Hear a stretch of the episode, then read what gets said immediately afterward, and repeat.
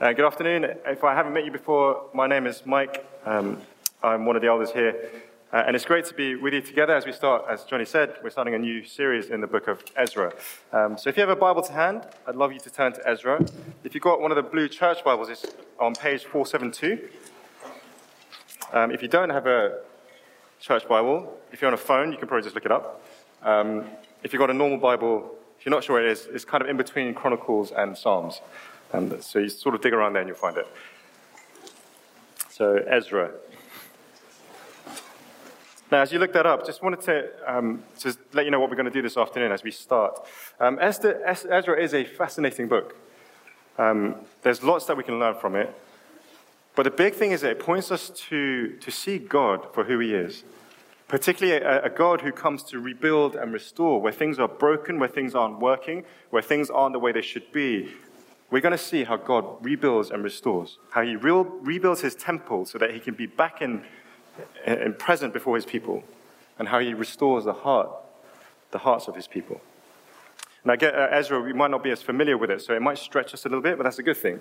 We want to read the whole counsel of, of God's word and understand and learn as much as we can. Um, so we're going to dive into it and, and pick up a few things. But as we do, I thought today it'd be great to start by just setting the scene so we sort of understand how we've got to where we are in the history of God's people. And we're going to start diving more into the details next week, where Johnny's going to take us through the first chapter. Uh, but I thought it'd be great if we, if we just sort of set the scene, understand what's going on, and help us understand a little bit more as we head into, into this book. And the first thing to say, as, as you've probably seen, it's on page kind of 400 or whatever, so it's slightly earlier on um, in, the, in the actual Bible physically. But chronologically, it's actually right towards the end of the history of God's people. It's around the time of Ezra, Nehemiah, Esther, Daniel, that sort of period. Um, so that's where we actually are. It's, it's almost one of the last books before Jesus' time. So it's good to understand that's where you are as we head into the book of Ezra. And the big thing that, that we're going to see in, the, in, this context as we come into the book of Ezra is this question, uh, this statement. The people of God are not where they are, are meant to be. The people of God aren't where they're meant to be. Why? Because they're in exile. This exile has gone on for 70 years, almost a generation's lifetime. They're not where they were promised to be in the land that God had said they would be in. That is where we're starting in this book of Ezra. And so I want us to trace the history of the story of the people of God to get us to show us how we get there. Firstly, to help us understand the context of the book. But secondly, as we trace the story, I think is going to draw out some of the big themes that we're going to see throughout their history that Ezra is going to pick up on. He does a lot of this. He's going to show us how a lot of their history is going to tie together in this book. And as we go through this sort of mini Bible overview, I, the key thing I want to happen is, is this. I don't want it to be a mere historical exercise where you just sit there going, oh, these are interesting facts. But I want to sort of immerse us, I want us to immerse ourselves as though we're almost sitting in exile, listening to this story. So I want you to, as we start, imagine that you've been banished somewhere. Okay, here's, here's a way to think about it. Anyone ever been in detention at school? Oh, you're such good people. Oh, here we go. Everyone's owning up now. You've been in detention at school. Um, if you've been in those, you're, you're, sitting there, all the kids are playing outside in the playground, and you're sitting there on your own in this classroom, and you're writing on a chalkboard, or probably not chalkboards anymore, right? I had a chalkboard, so I had to write what I'd done wrong, and you, and you stand there. And then the kids come in the window, goes, na, na, na, na, na, na. Did you ever have people, your friends who do that? Um, they make you feel really great. Uh, and, and you're sitting there, and you're thinking, I should be out there. Why am I here? This isn't where I'm meant to be. You keep looking at the time, watching it tick over, thinking, how much longer do I have to stay here? Now, that's a small glimpse of what it feels like to be in exile. Sitting there 70 years, watching season after season go. Spring, summer, autumn, winter keep going, coming and going. And you're sitting there feeling abandoned, you're feeling lost. You feel out of place. The Persian people around you are going, na, na, na, na, na, na. The good times have all gone, and there is little hope. That is the setting as we come into Ezra. But then just imagine, as you're sitting there in exile, somebody comes and tells you, this isn't where you're meant to be. They start telling you the story of your people, the story of who you are and your purpose. So a, a, little bit like Moana. Anyone watch Moana? So I've got toddlers, so my whole world is Disney at the moment. I've seen Moana about 30 times. Anyone top that? It's, it's fun. Um, but there's a scene when she finds out the history of her people. Oh, we're not meant to be stuck on an island. We're actually meant to be out there exploring with seafarers. Moana, say hey. Oh, I'm not going to sing it, it's terrible. what am I doing? Um, and so everything changes as soon as she understands who she is. With seafarers, it changes everything. She gets on a boat with this little weird chicken and they head out into, into the ocean. For somebody in exile, knowing your history is going to change everything. And just a point for us here in our culture today, we do, we're sort of doing this weird thing where we're almost trying to ignore our history and trying to sanitize it. But actually, for us, the Bible, it, it really matters to understand our history because it shows us who we are, what we need, and where we're headed. And as someone in exile, as they hear the story of the past, it's going to drive them to ask, keep asking this big question Will the promise of God come true? Will the promise of God come true? Okay, so have that in mind. Just try and immerse yourselves in, in this exilic era. And we're going to go right back to the beginning, right back to Genesis, and start to trace the story of the people. And as we do, we're going to pick things out. So here we go. I, I, we've got some things to, so to keep you engaged, there are going to be some things that pop up here. Right, she's just there. Um, so we start with Adam, Adam and Eve. There they are, Adam and Eve. Sorry, I'm, I'm, not very artistic. These are very simple icons, but hopefully it makes sense. Adam and Eve, there they are created. They're blessed in God's presence. They're in God, they're God's people. He's created them. They're in God's land. It's so good. They can walk with God. They are in His presence the whole time. And there's a promise there that they could enjoy all of God's goodness forever. That is where they started. But then they sin and they turn against God. I'm not sure that's exactly what the tree would have looked like. It's the closest thing I could find. But there is this breakdown in their relationship. See, no longer are they welcome in God's presence or land. No longer do they sit under his blessing in his presence. No longer are they God's people. And as a sign of judgment, they are banished from his promised land. Do you see, it's almost like the very first exile. Happens right at the start of the Bible in Genesis 2 and 3. And from then on, the story of the Bible is God trying to make a way for the people to return back to him to come back into his presence. Now, imagine you're someone in exile hearing this early story right at the start of the Bible that you were made in God's image, that you were created to be with God. But in the, there's this new dynamic, a pattern that you started to see, to see happen where there's a breakdown in our relationship with God because of our sin, because of our disobedience, our pride, our idolatrous hearts. And the sign of judgment is exile. And there you sit thinking, we are sitting under God's judgment right now.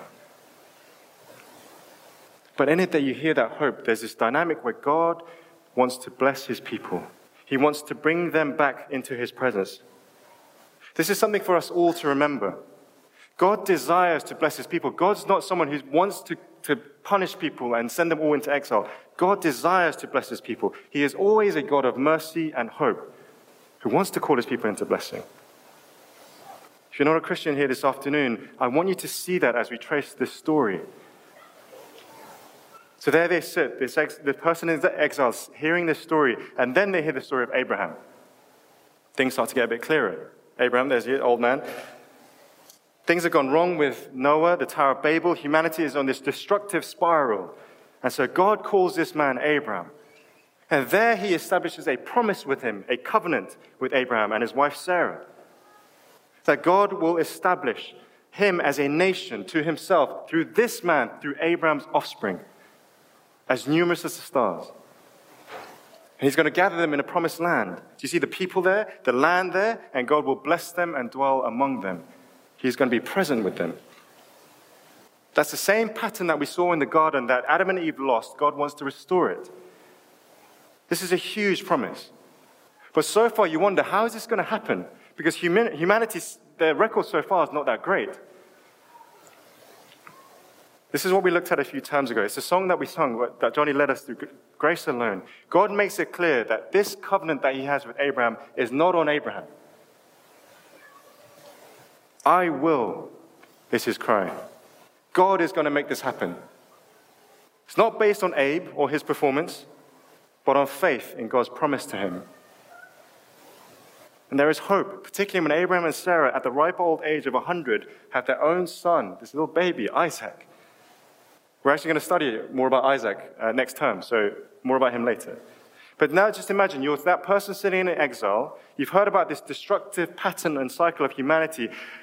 But there you hear this story of this one true God of the universe who's made a promise to your great, great, great, great, great, great, great, great grandfather that we would be a great nation. That we, he would bless us and take us into a promised land. That he would be present with us. And to imagine you sitting there in exile thinking, man, that's, that's my heritage. I'm a part of that. That's who we are. We're people of promise. Wouldn't that bring some hope in exile? It's starting to become clearer for this person, particularly with this concrete promise that is built upon God's word. But then, surprise, surprise, things go wrong. No surprises there. And the promised people of God end up where? In Egypt. Here's a pyramid. In Egypt, they aren't where they're meant to be. They were closer to the promised land, actually, in the time of Abraham. But now they're in this foreign land. Not only that, but they're enslaved by this cruel king called Pharaoh, who makes them work and work and work, who actually even kills the first, firstborn sons of the Israelites for population control. And so the people cry out. God hears them. Why? Not because they deserve it, but because of God's faithfulness to his promise that he made to Abraham for his love and his mercy for his people. So he calls a man, Moses, to go and tell Pharaoh, Let my people go. And in that, God rescues his people. He reveals himself as the great I am who will come to rescue his people and carry them out of Egypt through the Red Sea into freedom. There we go, there's the Red Sea. And then they're going to move. There we go. They go through the Red Sea. Oh, yes. Spent ages doing that. Uh, just imagine that. For, for someone in exile, there they are sitting in Persia under this rule of another foreign king. Can you picture how this story would be so encouraging for them? That this isn't the first time that the people of God have been where they've been in the wrong place, under the rule of a foreign king. God is faithful. He rescued his people once. And the question they're sitting there asking is is he going to do it again? Ezra's going to show us that in the coming weeks. And then they end up right at the foot of Mount Sinai. And there, God's law is established and given to the people. One of the functions of the law is to distinguish and set his people apart from everybody else. To say, You are my people. That's what holy means, set apart.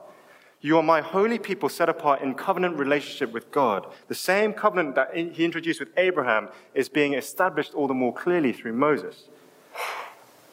And God's, God calls his people to be holy, for I am holy. I want you to live distinctly. This matters for us, people past, God's people past, present, future. Holiness matters. We are called to live distinctly from the world. And you're definitely going to see more of that later on in the book of Ezra. But it's not just that. Then the tabernacle is established. It's like a tent, a big tent. As God rescues them, rescues them, He remains with them. He walks with them as they wander through the desert, and He builds a tabernacle, a huge tent. That's what He calls, he calls them to build. And God dwells, His presence is with His people as they wander. And that's why you get this festival of booths. You might have heard of it, the festival of booths.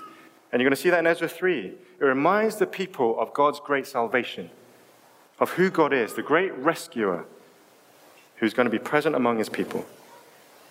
So here they are, now in Moses' time, they're hearing this story of how there's this covenant confirmed by the law that God is the great rescuer, dwelling with them in his tent. But then they venture finally into the promised land with this man, Joshua.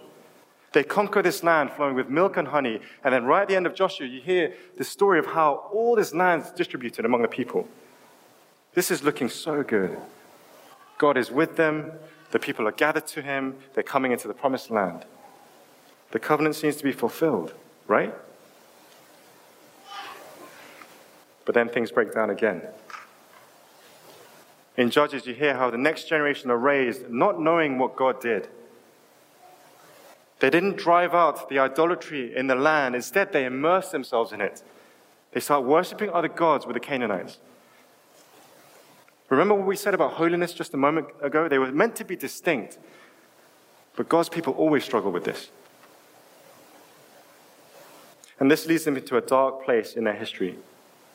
The people keep forgetting the goodness, the mercy, the promise of God, and they keep turning to other gods. And so God sends judgment upon judgment. neighboring nations come and attack them. They hear, they, they cry out to him. He hears their cries. He raises up a judge. And he rescues them. See, even in dark times, God's care is always there. No matter how far you've turned from God, if you're one of God's children and you cry out to Him, He hears your cry.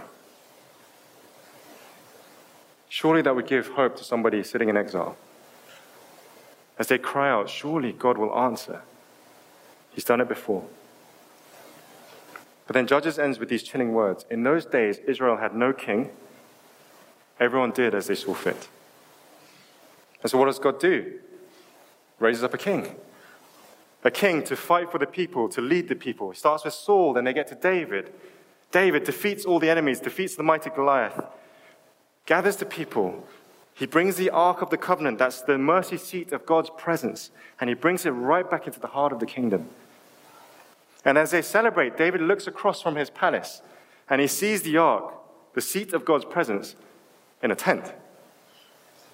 It's like sticking an honored guest who comes around your house, who's going to stay over, the, over for the night, and you say, Can you just hang out in my garage? Or you put up a tent for them and say, Can you just stay in my front garden? That's where you're going to be sleeping tonight. That's how he felt.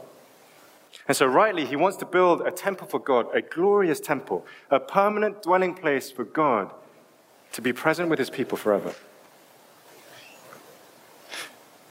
God hears that and says, That's great, that's a great idea. Let's set this plan in motion. And he, what he does with David, is he, he reestablishes that covenant that he set with Abraham and says, I'm going to continue that covenant now through you. But he says, You know, it's, not going to be you who's going to build this temple. It's going to be someone who's an heir to you. Your son is going to come. He's going to build a temple. David's not going to. But that king will then come, build a temple, and he will reign forever and ever. A king from the line of Abraham and then of David, who will reign forever. Enter King Solomon. Here comes the son of David. So much wisdom. Builds this temple. It is glorious. Supplies come from all over the place, from places like Tyre and Lebanon. Ezra chapter 3, you're going to hear those names again as they rebuild the temple. See, what Ezra wants to do is to say, look, you exiles, you need to see this. See your history, because God is continuing it through, through his covenant. The way he built the temple with Solomon, he's going to do the same again with you. And Solomon's fame, it spreads. A queen, Queen Sheba, comes to visit. She sees the temple, she hears of his wisdom, and she goes back glorifying God.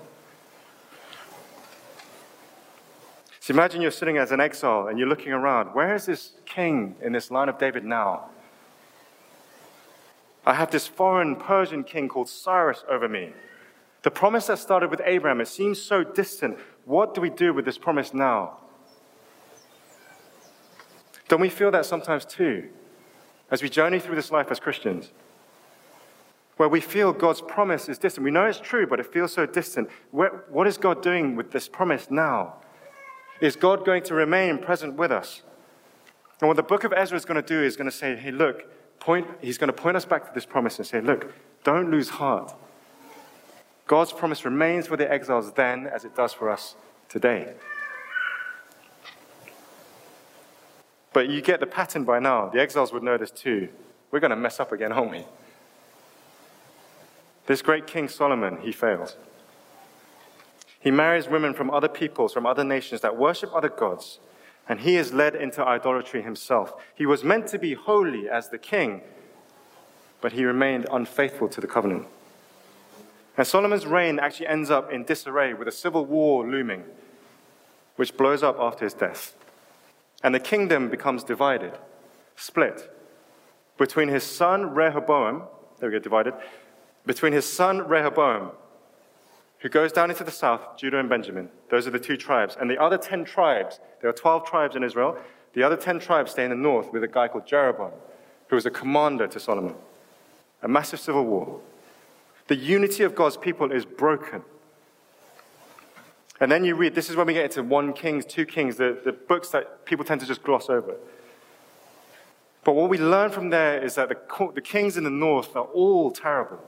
there is this echo throughout as you read it. This king comes, he did evil in the eyes of the Lord. The next king comes, he did evil in the eyes of the Lord. It is a depressing chorus. In the south, it's a little bit better. There are some good kings, because in there is the tribe of Judah. The covenant promise comes to the line of Judah, and that promise seems to linger. So there are some good kings like Amaziah, Hezekiah, Josiah. But ultimately, also Judah collapses as they end up worshipping idols. And what happens is, in among this, this is when you get all the prophets coming through, right? They start speaking, hey, hey, come on. You know your history. You know who you are. You know who God is, how He's rescued you, has been merciful to you in the past. Why do you keep messing up? Why don't you come and turn back to Him? And they keep giving a warning message. If you live this way, God will ultimately judge you. And yet the people keep rejecting God. So the prophets, they start speaking God's word and truth to them that you're going to be exiled. The Assyrians are coming. This is uh, incredible. Daniel starts predicting the Assyrians are going to come, then the Babylonians will come, then the Persians will come, then the Greeks will come. And history pans out exactly as Daniel says. Isaiah, Jeremiah, Amos, all these prophets, they warn the people you're going to be taken into captivity and exile. Just like Adam and Eve right at the start, you're no longer going to be in the promised land. You're going to be scattered as God's people, and you will no longer have the blessing of God's presence. Now, that's a brief history of the Old Testament. I mean, there's a lot more detail there, you know that. But there, imagine as an exile, having traced that story, you're sitting there. You look back on the history of God's people, and you, you're thinking, there are promises there. There is mercy there. God has shown his love. There's hope there at times when we see God's temple, his presence among his people. But right now, for the exile, they seem like a distant memory. You look around, and what you're surrounded by is ziggurats. Those are like Persian temples. You're sitting under the rule of a foreign king. Your temple has been dismantled like pieces of Lego. The people are scattered throughout the kingdom, and they're not where they should be. And I wonder if, as an exile, you sit there looking at the history of God's people and think, we've messed up so many times. In some ways, I wonder if you'd almost think it might be okay, actually, you know, for God not to save us, because we've been that bad. Those themes of God's promise to his people the people, the land, the law, the temple, the king all of this seems to be gone. And so they sit there asking this question when will this end? Will God ever bring us home? Will the promise of God come true? And then you hear this. This is when we're going to dive into Ezra. Well done for sticking with me. We're going to dive into the first two verses of Ezra. Just imagine you're sitting there as an exile, having seen that history, and then you hear this. Ezra chapter 1, verses 1 and 2. In the first year of Cyrus, king of Persia, in order to fulfill the word of the Lord spoken by Jeremiah, the Lord moved the heart of Cyrus, king of Persia, to make a proclamation throughout his realm and also to put it in writing.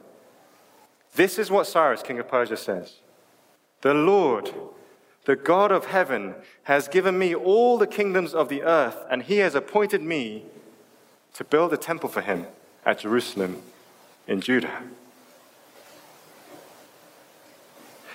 What will be going through your mind as you sit in exile and you hear this happening? How would you feel? See, this great king Cyrus has just declared that he is going to rebuild the temple in Jerusalem. The city that was ransacked and destroyed, the Lego brick bricks that had been dismantled, he's saying, many years ago, he's saying, now I'm going to rebuild it. So, just going to spend a few minutes just in these verses Great King Cyrus sends out his decree, this edict. He writes it down. It's actually a scroll, a scroll that you basically roll in ink and then you roll it out onto paper. You can actually find the scroll in the British Museum. The Cyrus cylinder, it sits there. You can go and see it. It's incredible. But can you imagine the excitement as they see that scroll being rolled out? We can go home. As you look out the window, your focus has been on all the things that have gone wrong in your history the failed kings, the failed people, the destroyed temple and city, and suddenly you have hope. the promise, the covenant of God. God is really doing it. There's just two really brief things I want us to see from these verses. The first is this God fulfills. Right, is it too early to talk about Christmas presents? yeah? Okay. It is too early. Johnny says it's too early. I'm going to do it anyway. I remember as a kid, um, I'd sometimes ask for something way earlier in the year. I'd ask my parents, oh, I want, really want this. Usually around this time, actually. And my parents would be like, some, sometimes, usually they say no. It's like, that's stupid, no. But sometimes they'd be like, that's fine. And there you are, this little kid, you're waiting, you're counting down the days and months, and you're sitting and wondering, will they remember? You get closer to December, it's getting cold. You're like, oh, will they remember? A little box appears under the Christmas tree. We didn't actually have a Christmas tree. Um, a box appears somewhere, and, and you're sitting there, is that it? Is that it? And on the day you open it, and it's like, yeah, this is it. This is what I've been asking for. And then when I talked to them, they'd, they'd actually planned it for months. They had it, they'd already bought it when I first asked them. It'd always been sitting there, hiding in a cupboard somewhere, so I couldn't find it. But there they were. They'd fulfilled their promise even before I knew it. It was so special. It showed me how much they really cared. It showed me that they meant it. Do you see that in verse 1? In order to fulfill the word of the Lord spoken by Jeremiah. See, this isn't God just coming up with a, a last minute plan. Ah, oh, oh, my people are here. Let me just kind of move them over here. He's not like running down the middle aisle of Aldi last minute trying to hopefully find something for me. This is God saying, I, I will fulfill my promise. I always have said I will. I've set it out and planned it out. Here's the, here's the quote, here's the word that was spoken to Jeremiah. Jeremiah 29, verse 10. You don't need to turn it, it's going to come on the screen. This is what the Lord says When 70 years are completed for Babylon, I will come to you and fulfill my good promise to bring you back to this place, back to Jerusalem. 70 years of exile. Babylon are the ones who take them away. Persia come and take over Babylon, and they're going to return. See, Jeremiah was probably what, 50 to 100 years before Ezra's time? It's astounding, no? This Jeremiah predicted hundreds of years before Babylon will be defeated and God will bring you back. But how? This is stunning. It's not just Jeremiah. Listen to this from Isaiah. Again on the screen. Isaiah, again, written about 100 years before Ezra's time. The detail is astounding. This is what the Lord says. This is what God says. Your Redeemer who formed you in the womb. I am the Lord, the maker of all things, who stretches out the heavens, who spreads out the earth by myself, who foils the signs of false prophets and makes fools of diviners, who overthrows the learning of the wise, turns it into nonsense, who carries out the words of his servants and fulfills the predictions of his messengers. This is the key bit. Halfway down, verse 26. Who says of Jerusalem, it shall be inhabited, and the towns of Judah, they shall be rebuilt, and of their ruins I will restore them. Who says to the watery deep, Be dry, and I will dry up your streams. Who says of who? Cyrus. Cyrus, he is my shepherd and will accomplish all that I please. He will say of Jerusalem, Let it be rebuilt. And of the temple, let its foundations be laid. God has always said, I am going to raise up the Persian king Cyrus to act as a shepherd for his people. That's crazy, you know? To think that he's going to use a foreign king to bail you out just doesn't feel, feel right. It's like using a knife to open a can of baked beans. If you ever tried that, it's pretty dangerous. Or like using a sock to drink water. Why, I don't know why you do it's, What's going on? It's the, it's the, basically, it's the wrong thing to do. It's, it feels completely wrong. Why would God do this? And here's the big thing that Ezra wants us to see God can use anything, anyone for his purposes. Often, actually, God uses unexpected means and people for his glory. Why? Because that's how we see his glory all the more clearly. This is God at work. This isn't some humanly devised solution that the Israelites came up with some good idea to escape from Persia. This is God at work. So, after 70 years of exile, they're going to return to rebuild the temple. Just a quick note on the, on the 70 years. People wonder when that's exactly meant to be. Some people say it's from Jehoiakim's capture. He's one of the last kings of Judah. That's in about 600 BC. and then, then they start rebuilding the temple in 530 BC, roughly, so that's 70 years. Or it could be the fall of Jerusalem, 586 BC, and then they complete the temple in 515 BC. If you like those details, great. Either way, the point is that God is fulfilling the prophecies of Isaiah and Jeremiah. Hundreds of years before, they've already said it. Here is the one true God fulfilling all that he promised. Even after so long, even after so much mess in the people of God, God calls and commands his people to come back to the promised land. Come back because I'm going to rebuild. He's going to rebuild his temple. God wants to come back and dwell with his people once again. That is what we're going to see in the first half of the book of Ezra. Chapters 1 to 6 is all about the rebuilding of the temple, the challenges, the excitement of it all. But it's not only that, he also wants to restore his people. He wants, them call to, he wants to call his people back so that they live distinctly. See, we've seen that throughout Israel's history, right? It wasn't the lack of the temple that was the issue. The problem was always in the heart of the people of God. Too often we are tempted to turn away from God to other gods. That's what God's going to show us through Ezra in the second half of the book, chapter 7 to 10. So you have a very brief shape of how it's working out. But the key is this God fulfills. God's covenant promise remains intact. Even after so long, even after so many failures of his people, even after thousands of years, God is saying, when God says so, it is so. God is going to bring his people back to himself. He's going to be present among them in his temple. He's going to bring them into his kingdom. Don't ever doubt God's word. When we face doubts in our faith, when we feel like we are in exile, whether that's because we failed him and know that we have sinned, or we feel like the world is caving around us and making us feel like we don't belong, turn to God, look to his promise, and know that when God says so, it is so. God fulfills his promise here, even thousands of years later. And he carries that promise right through, right through to Calvary.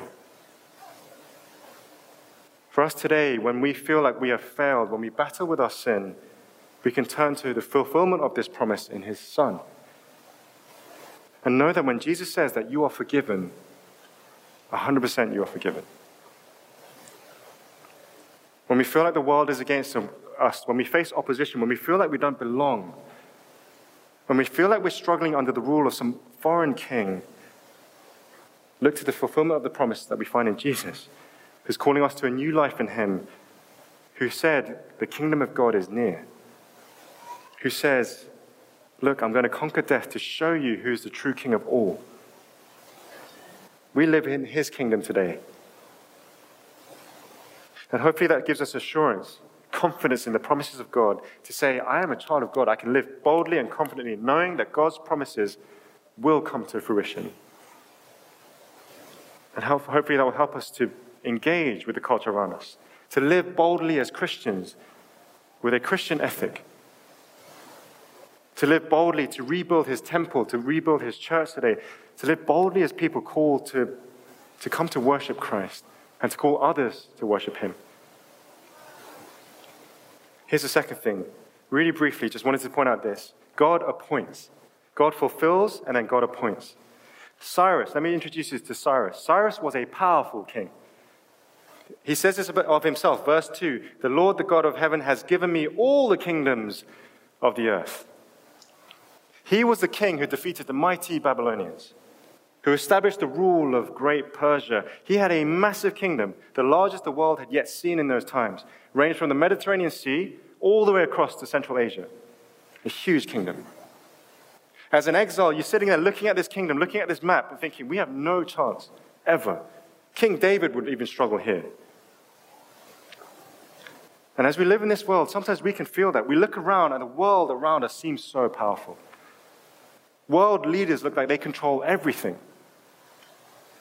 Whether that's through the lens of politics, thinking of the US, thinking of Russia and China, or we think through economics and finance, thinking of people like Elon Musk and Jeff Bezos and Bill Gates, or the arts and media world, Hollywood, Spotify, Netflix, Korean dramas, they're on the rise. Woo. I'm Korean, by the way, if you didn't know. but here's a simple truth that Ezra shows us there is only one true God and King over all.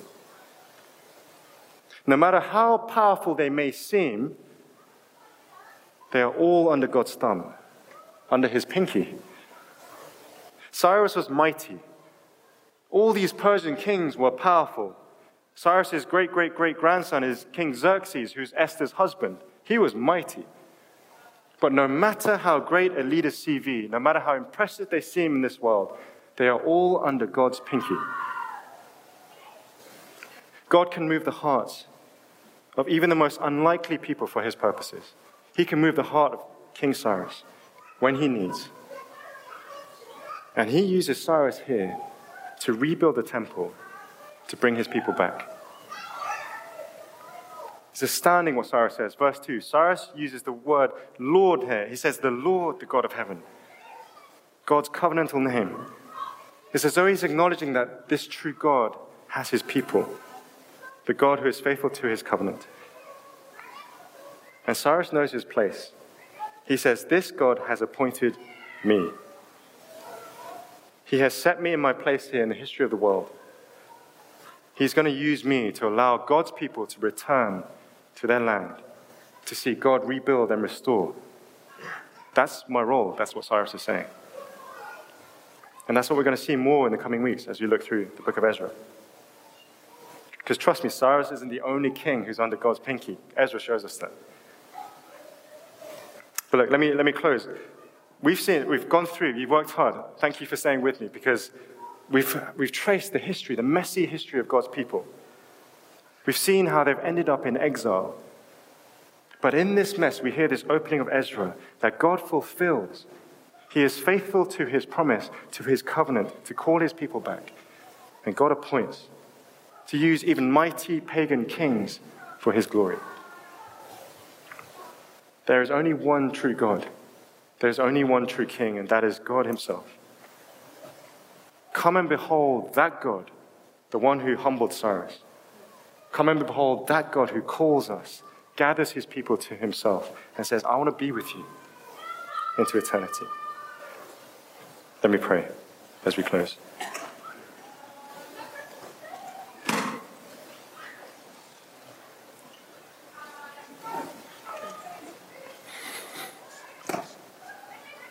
Father, as we look through the history of your people, we see how often we have failed you, how often we have turned away from you, how in many ways we deserve to be stuck in exile, and yet, and yet, you are the God who fulfills. You are the God who says, My covenant is true, I will. When I say so, it is so. Praise you, Father, that you have fulfilled your promise, that you show us this through this book of Ezra. Help us to see that all the more clearly in the coming weeks. And not only that, to see your sovereign power over all people, of, over all kings of this world, past, present, and future. They are all under your thumb.